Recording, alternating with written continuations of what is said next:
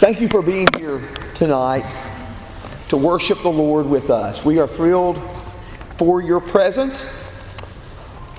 A couple of years ago, a few years ago, we were living in Tampa and it was a Mother's Day, and there was an older lady uh, in the nursing home that we would see quite frequently. Um, she was very sweet uh, had great difficulty hearing, but she was almost 100. Um, but she was a very sweet lady. And we went to see her one day on Mother's Day, and uh, Christy was just kind of indiscriminately.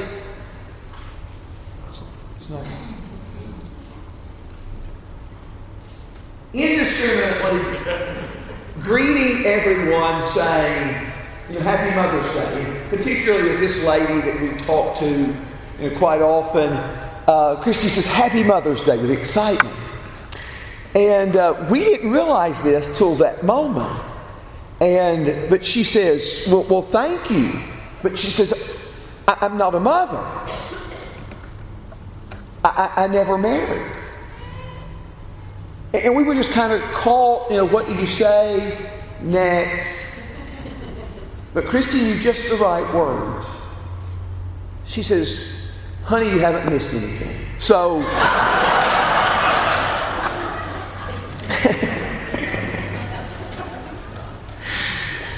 but anyway, there's no better preparation we could have had for what we're about to do in looking at some things from Scripture than those songs that Paul just led us in all of those, in one way or another, helping us to see the power of the Word. Now, we're going to lay a couple of building blocks before we get to that point. Just mention them rather quickly as we talk about God and Scripture. As we talk about God and Scripture, First of all, we have to get some appreciation for the fact that God is infinite. Now, the passage I want to look at here with you is Romans 11. We will refer to these others, but in Romans 11, verse 33. Now, understand, in Romans 1 through 11, Paul is dealing with God's grand scope of salvation in Christ. In a world where all have sinned, God has opened up the door of salvation for all through the death of Jesus Christ. And as he ponders this for 11 chapters, he states in Romans 11, verse 33, Oh, the depth of the riches, both of the wisdom and knowledge of God. How unsearchable are his judgments and unfathomable his ways. It's like Paul is lost in the wonder, the grandeur of it all as he has talked about this. And he exclaims, Oh, the depth of the riches of the wisdom and knowledge of God. And as we study the scriptures, it should always lead us to that conclusion. As we study all the passages that deal with salvation in Christ, it should lead us to that conclusion that our God is an infinite God. In Psalm 147, verse 5, great is our Lord and, under, and abundant in strength. His understanding is indefinite. In Isaiah 40, verse 28, his understanding is inscrutable. So God is great beyond our ability to grasp. Now, now we see that in those verses. But isn't that just a natural conclusion you would draw from creation, even if it wasn't specifically said in Scripture? You think about how vast our universe is. You think about all the various factors that have to exist in the proper ratio for human life to exist to begin with. You talk about the human body and how it is designed.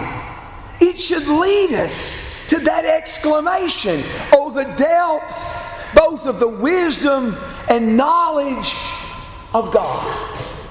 All of that should lead us to that conclusion.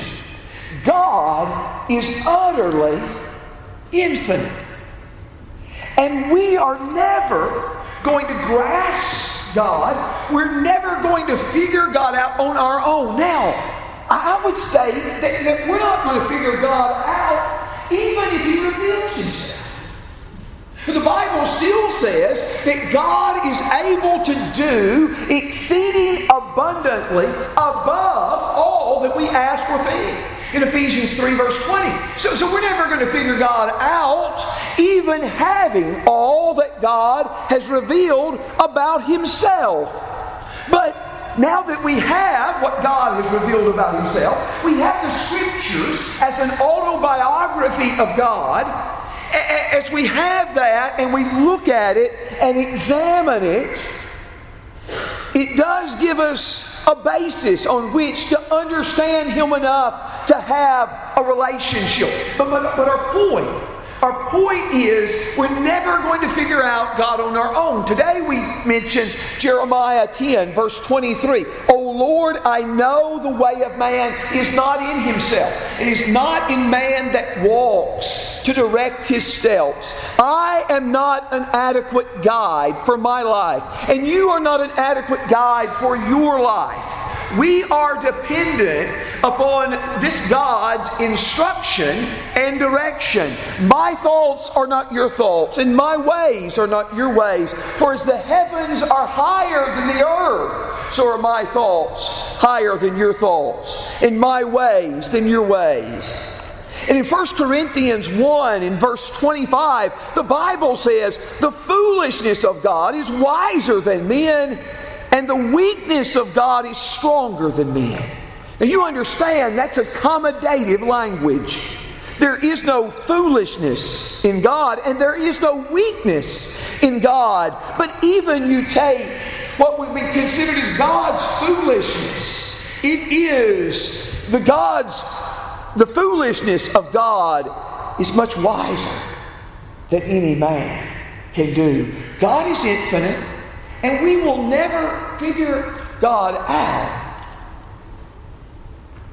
But God, in His grace, has revealed Himself. He's not trying to hide. He's not seeking to hide, but he is seeking to reveal who he is. If your Bible is still open, to 1 Corinthians 1, look at verse 21. For since in the wisdom of God, the world through its wisdom did not know God or come to know God, come to in italics in the New American Standard, the world through its wisdom did not know God.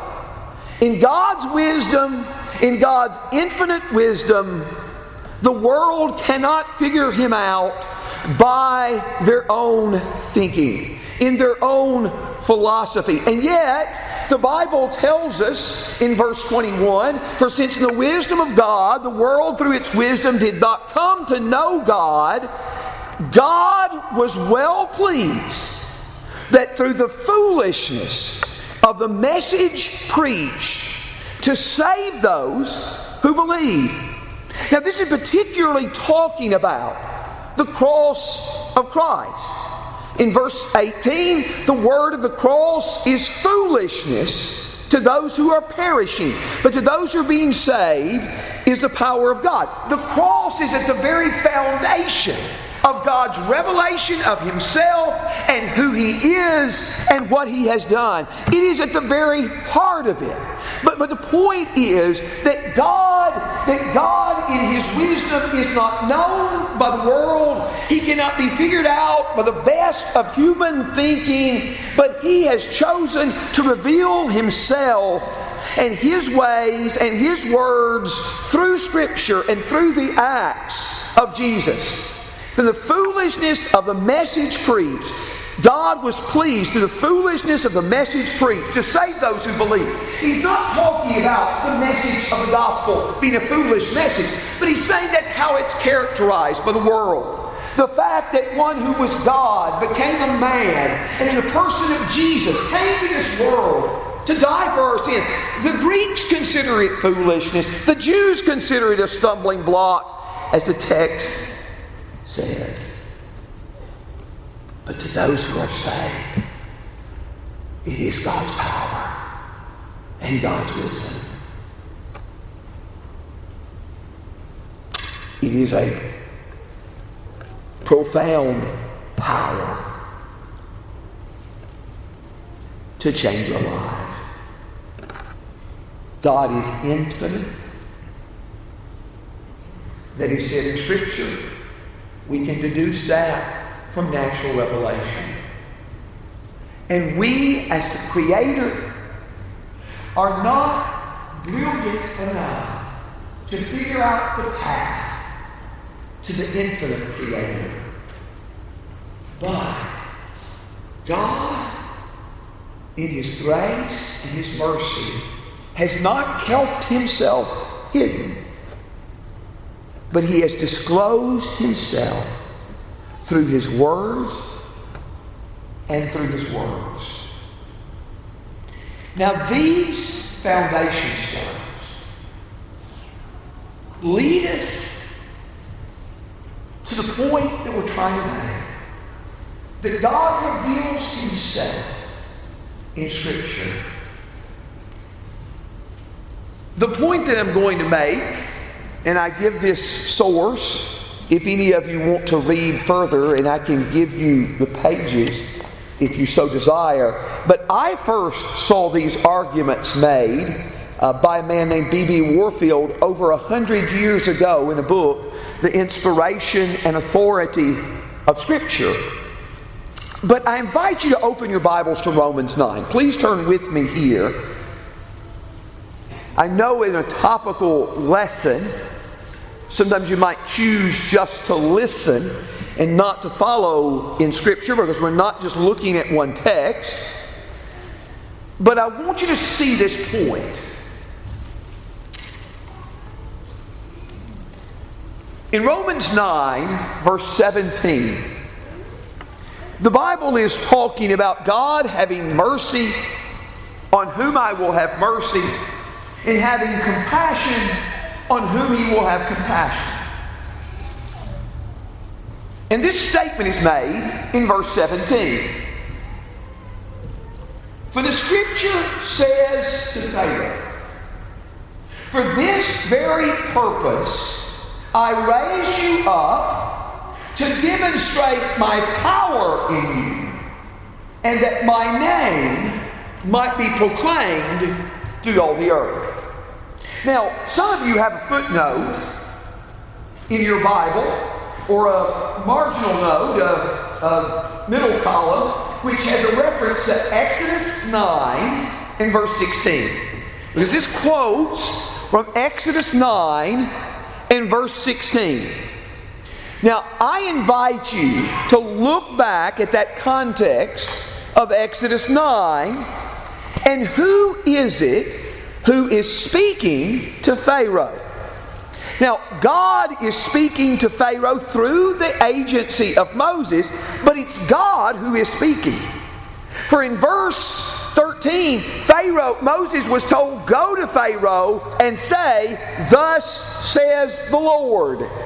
And God says in Exodus 9, verse 16, in order to show you my power and in order to proclaim my name through all the earth. I have done this to, to do the, this. In other words, God spoke these words. God spoke these words. But when Romans 9, verse 17, quotes these words, it introduces these words not by saying that God said, but it says Scripture saved. Now, the same thing happens in Galatians 3 in verse 8. In Galatians 3 and verse 8, the Bible says, the scripture, the scripture, foresee that God would justify the Gentiles by faith, preach the gospel beforehand to Abraham, all the nations will be blessed in you. Now, many of you recognize that quotation. The scripture foresee that God would justify the Gentiles by faith, preach, and you all nations will be blessed. A quotation from Genesis 12 and verse 3. Now, again, I ask you to examine the context in Genesis 12. Who is speaking in Genesis 12? In Genesis 12, verse 1, the Lord God said, and he pronounces these blessings upon Abraham. He calls Abraham, Leave your country, leave your kin. Then he pronounces six or seven blessings upon him in verses 2 and 3. But God said, In you all nations of the earth will be blessed. The things that God says are attributed to Scripture. Now, it is more frequently done in the New Testament in the opposite direction. The things that Scripture says, God is said to say.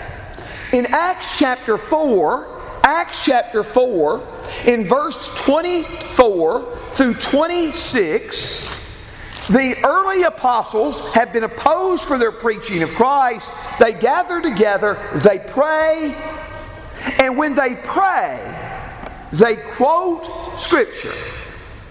They quote Scripture in their prayer. It's just interesting to see how frequently that happens in Scriptures in the New Testament and in the Old Testament as well. But in verse 24, they pray, O Lord, it's you who made the heaven, the earth, the sea, and all that is in them, who, by the Holy Spirit, through the mouth of our father David, your servant said, Why did the Gentiles rage and the peoples devise futile things? The kings of the earth take their stand. Their rulers were gathered together against the Lord and against his Christ. Now, those words from Acts 4 are a quotation of Psalm 2, verses 1 and 2. Now look at Acts 4. Acts 4 says, The same God who created the heavens and earth in verse 24 is the same God who spoke these words by the Holy Spirit and the mouth of David. Why did the Gentiles rage? I just invite you, again, examine the context of Psalm 2. In Psalm 2, verses 1 and 2, why do the heathen rage and the peoples imagine a vain thing? Who is speaking in that context? David is pouring out his grief and his bewilderment at the nations and their insane hostility to God. How in the world could these nations be so ungrateful to the God who has given them everything? Why do the Gentiles rage? and the peoples imagine a vain thing. Those were not the words of God spoken. Those were the words of David, but they are the words of God too. Because you see, just like what God said, Scripture said, sometimes it goes about it in the other way. What Scripture says, God says. We could look at all kinds of examples of this. You look at Hebrews 1, we're not going to look at that one, but Hebrews 1 contains just a passage after passage quoted from verses 5 through 14 most of them are words in the Old Testament addressed to God. But they are introduced in Hebrews 1 as if they were a quotation from God. Because what Scripture says, God is pictured as saying. But I did want to look at Hebrews 3 7. Hebrews 3 7 is going to quote from Psalm 95. And Hebrews 3 and verse 7 tells us, Therefore, just as the Holy Spirit says, Today, if you hear His voice, do not harden your hearts. Now, in context, Psalm 95, it is not God speaking. He does speak in some of Psalm 95, but in Psalm 95, verse 7 and 8, it is the writer speaking, and he's making an appeal to people listen to my voice, don't harden your hearts. Pay attention to what God says.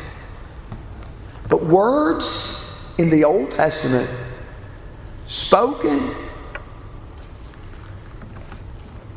spoken on God's behalf are considered his words when they are included in scripture. Words that are God's words can be said to be the words of Scripture. And words that are Scripture's words could be said to be the words of God.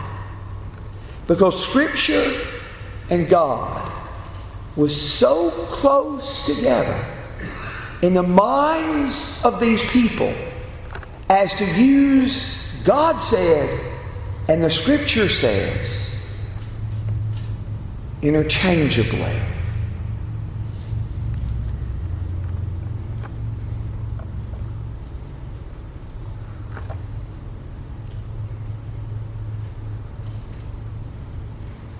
I beg you, think about that. Because that is more profound than I have the ability to adequately communicate to you.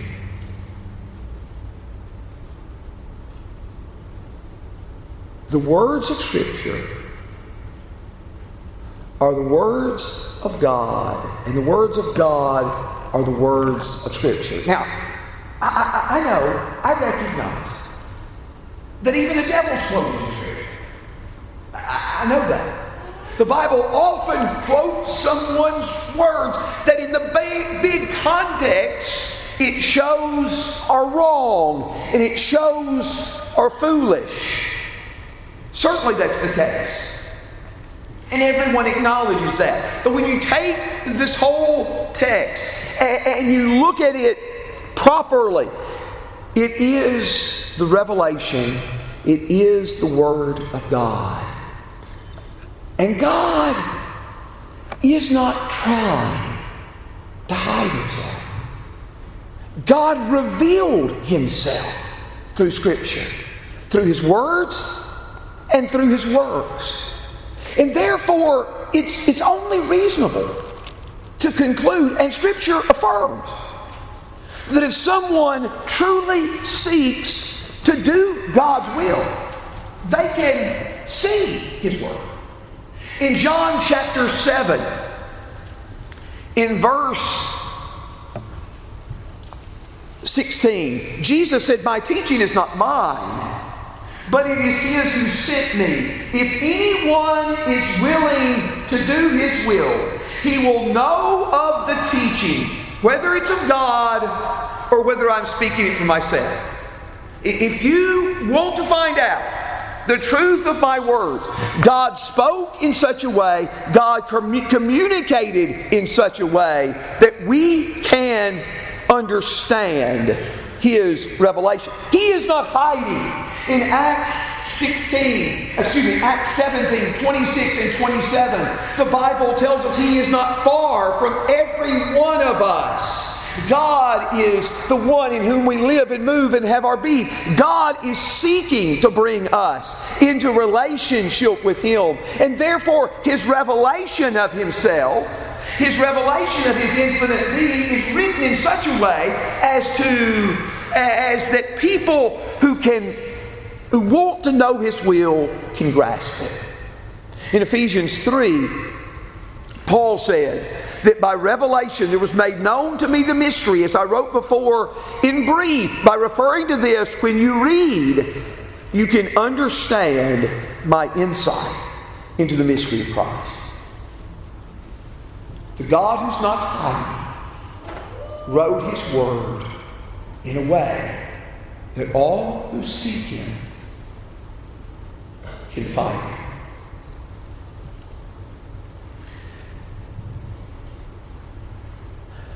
Lord willing,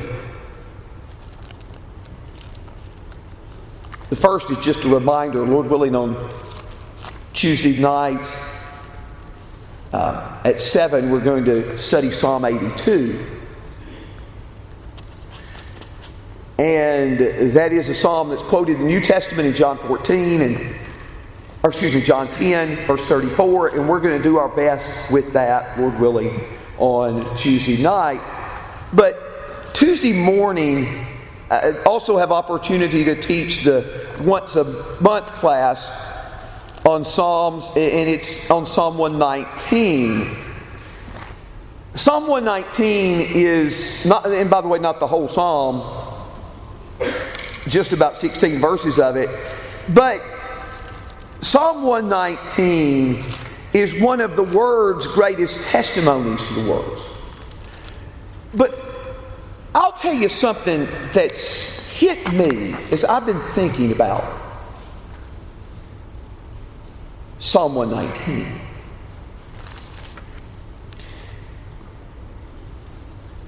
Is the Word of God takes on the character of God. Let me illustrate. You're familiar with the statement, or are you familiar with Peter's confession? You are the Christ, the Son of the living God. Matthew 16 16. God is a living God. The Word of God in Hebrews 4:12 is living and active. Just like God is a living God, God's words are living.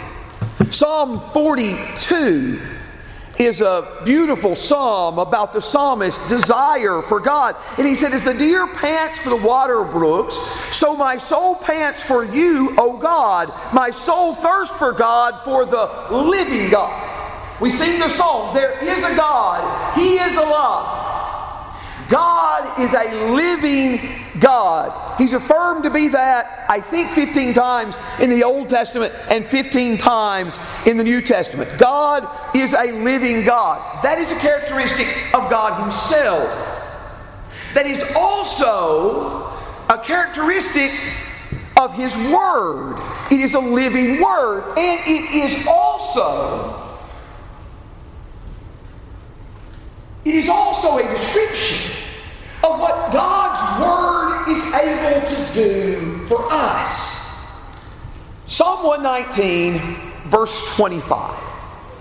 My soul cleaves to the dust, revive me according to your word. Revive me according to your word. Psalm 119, 25. That word revive that word revive is connected to the word used. It's the same family word, same root word as used in Psalm 42. God is a living God. God is a living God. His word is a living word. And His word is able to produce in us results these same results. They're able, it, it is able to revive us. Even when we're broken and discouraged and our soul is cleaving to the dust. In verse 93, and there are all kinds of verses that use this word revive in Psalm 119. I will never forget your precepts. By them you have revived what I'm suggesting, if we need a revival, how can we create a revival in our life By looking to the living God and His living Word.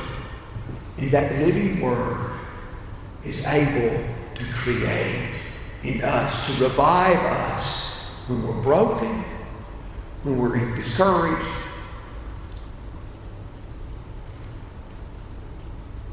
The more you read the Word, the more you reflect on the Word, the more you ponder the Word, the more you let that Word be your guide, it conforms us to His image, in His likeness. It leads us to have His character, to love those things that God loves, to oppose those things that God opposes. It shapes us, it molds us, it transforms us into His image. Scripture is able to do this because the living God has spoken His living words, and it is able to create in us a clean heart and to renew in us a steadfast spirit. We could point out other illustrations of what's said about God, what's said about the Word, and what the Word can accomplish in. But let me tell you something that a preacher about 15 years older than me told me one time. That often he said, I have found myself looking for help with some problem and reading a daily reading or reading a passage of Scripture that I wasn't reading because of my problem. I was reading a passage that, as a matter of fact, didn't touch upon the thing I was concerned about. And yet, in the reading of the Scripture, suddenly, I saw the answer to my difficulty. Because the God who longs for a relationship with us has written His Word in such a way as to draw us nearer to Him, to bring us into relationship with Him, and to sustain and strengthen that relationship until we come into His presence throughout eternity. Paul said, I commend you to God and the word his grace, which is able to build you up and give you an inheritance among those who are sanctified. Acts 20 and verse 32. Let us pray. O Lord our God, how awesome and holy you are. How infinite and beyond our ability to grasp you are.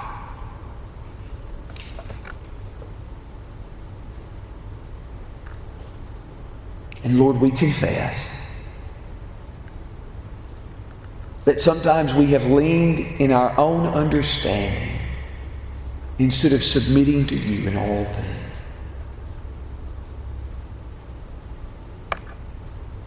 Help us, Lord, to not lean in our own understanding, but to trust in you with all our heart, understanding that we are inadequate guides of our lives and the lives of others.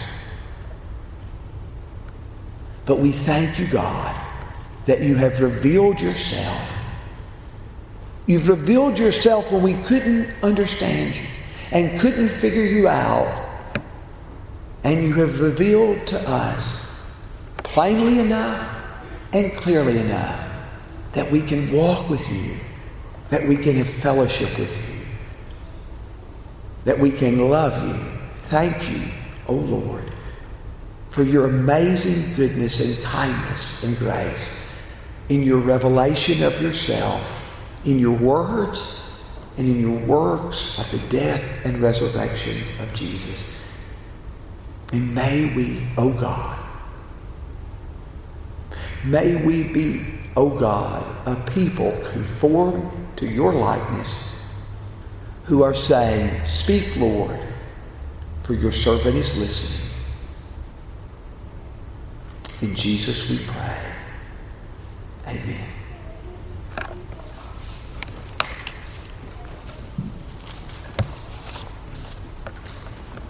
Thank you for listening.